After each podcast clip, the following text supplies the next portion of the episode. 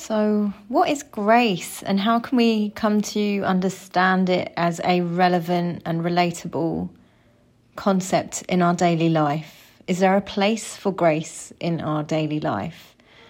And when we make a place for it, what value does it bring? Well, through my exploration of the path of yoga, I feel like I do have some little bit of insight into um, making grace a relatable concept. And I'll share with you my experience, and, and hopefully that way you can kind of reflect uh, to see how um, you might feel you've got a similar journey into it or um, in your own personal way. So, for me, let's just define what we're talking about here because grace is used within religious um, circles and it has a strong religious connotation if you think to Christianity. And there is an aspect of um, grace as God within yoga philosophy, but that's not really strictly what I um, am referring to. So I think even if you've got no religious interest or beliefs, um, you can still have a relationship to grace um, so bear with me a little. I think how can we can talk about grace as um, as beauty, as humility, as trust, a deep, deep trust, a trust in yourself, a trust in the process, and a trust in the fabric of life itself.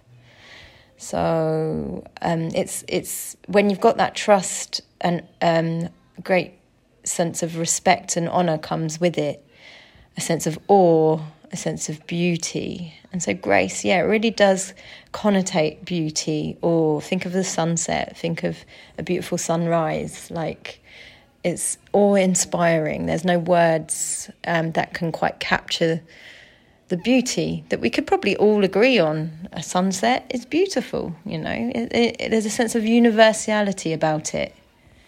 Um, it's it's beyond the subjective understanding, um, and that awe and humbled humility brings with it an urge for gratitude. You can't help but surrender into a sense of appreciation. You know, it, it melts your edges, it softens your boundaries, it makes you feel that sense of connection and wholeness in your life one moment, in this very moment, all of your past and your future just collapse into the moment. Um, maybe you've looked into a lover's eyes and felt that. Maybe you've, um, you know, immersed yourself in cold water and felt that. Maybe you've had a terrible accident and, and felt that. You know, it's not just the beautiful; it can be the the terrific, tragic, or or completely, um, you know, frightening moments that bring about this sense of uh, this jolt into the present moment that gives you this sense of grace. So here's my personal um, journey into it. And it, in it first, I kind of wrote this as a, and it got published into a yoga magazine a good long time ago now. But um, I'll just read it out, and you can read it too if you like. But so um, back to yoga. Bhakti, the path of Bhakti yoga is the yoga of devotion. When I first encountered it, I thought to myself, nah, this isn't a path that's definitely, certainly not for me, thanks very much. Truth be told, the idea of worship made me feel uncomfortable with too much religious or cult connotation. I considered it distasteful and reserved only for those other people, the ones who can intellectually grasp the theory of yoga, jnana yoga, the yoga of intellectual understanding was much more my style, I thought. And even though my yoga teacher warned me that that was a more difficult path through trying to understand um, freedom through the mind as opposed to just experiencing it, right? So one day and during yoga class, something changed and an abundance of all consuming love flooded me. I suddenly saw and felt a connection to everything and everyone around me. Quite literally, everything came alive. It was an incredible experience of euphoric bliss. I could see how the glistening sunlight on the leaves around me literally shone in a way as if they were emanating pure love, and that love was t- to me and for me. It was like a direct communion and communication with nature around me. But my feeling of personal connection, um, but it was an incredible experience, of course. It did not last. However, what did last was my feeling of personal connection and, and that kind of memory of connection remains. I came to realize that yoga is not so much a religion or an intellectual pursuit, but rather something that is only truly understood by an individual when experienced firsthand. It is only through the practice of yoga that you can feel yoga. Spiritual devotion and dedication may not come naturally to us it might be fair to say that in our culture, worship is a bit of a dirty word. We're reluctant to carry out any practices that feature worship or praise or ritual. Even chanting Om can feel pretty awkward. We only devote ourselves to the one we are in love with, our relationships. We only dedicate ourselves to our career. We are reluctant to show devotion and dedication to anything that falls outside of our perception of who we are. Perhaps it's looked down upon because it's considered to be submissive, weak, conformist, or reserved for ignorant people who are sheep, not us individuals. So, with that attitude, grace becomes a stranger. It becomes difficult to cultivate grace in our daily lives. Um, we build walls, um, walls between ourselves and our heart, because ultimately grace resides in our heart and rises up from our heart. And when we're worshipping outward, we're not worshipping outward. Um, and when we're worshipping grace, we are not worshipping outward, we are worshipping what's within. We are honoring, respecting, acknowledging, and being grateful for that essence that is actually who we are. So, yoga attests that in order to realize the truth, we should expand our definition of who we are. When we do this, we'll see that showing devotion and dedication is the exact opposite of being submissive or conformist, and that it's actually empowering and liberating and humbling to offer our dedication.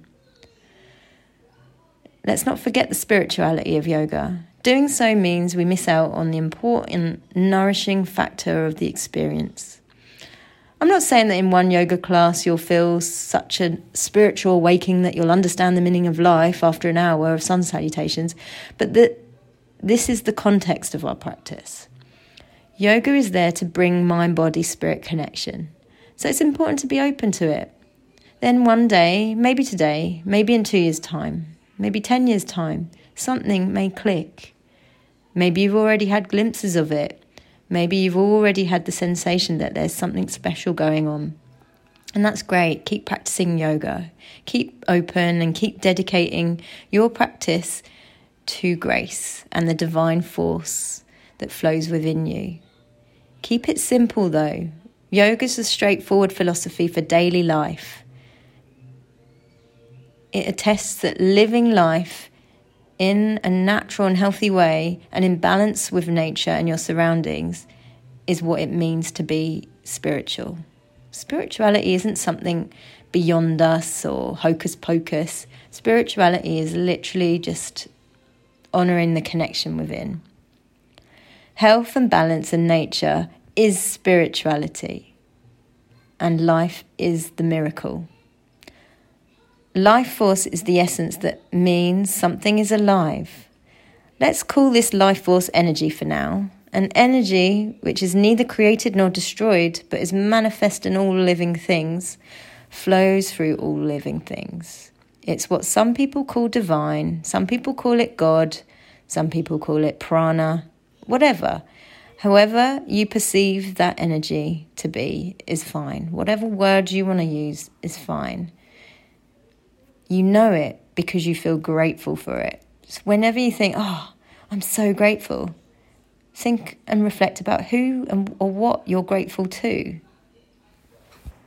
So every breath is an opportunity to experience it because every breath is an interaction and a connection with your surroundings.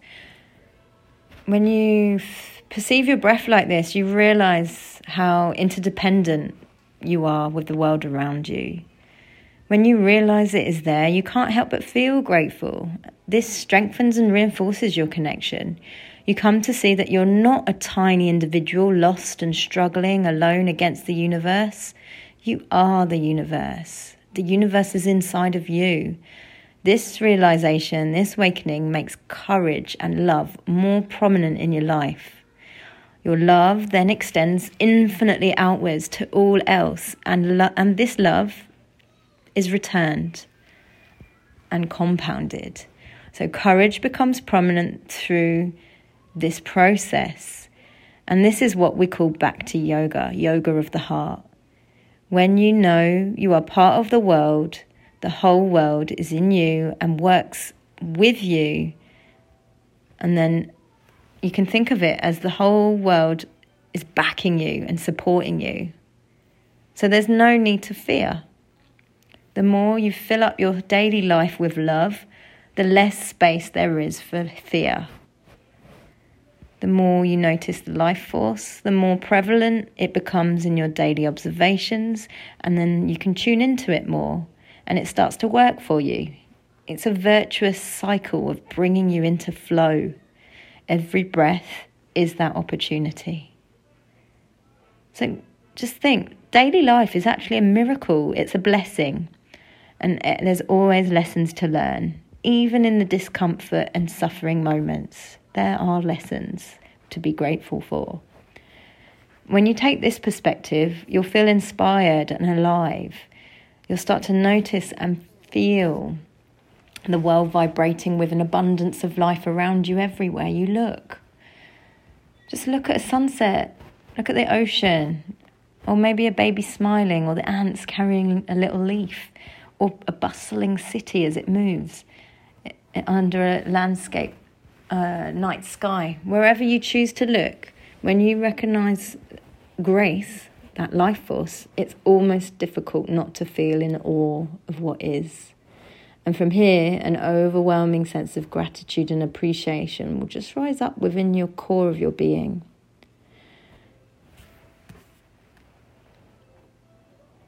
So just allow that to rise up with you now as you take a few deep breaths and let your eyes close and your jaw release. Just evoke the imagery of whatever springs to mind when you think of the feelings of love and feeling a sense of love bubble up and rise up from your chest within the next few breaths. So maybe your imagery is abstract. Maybe it's a sunrise or a sunset or the ocean, or maybe it's the smiling face of a loved one. And through evoking those sensations and feelings of love, let that warmth bathe your entire body and culminate as a sense of giving thanks and appreciation. For this is the heart of grace.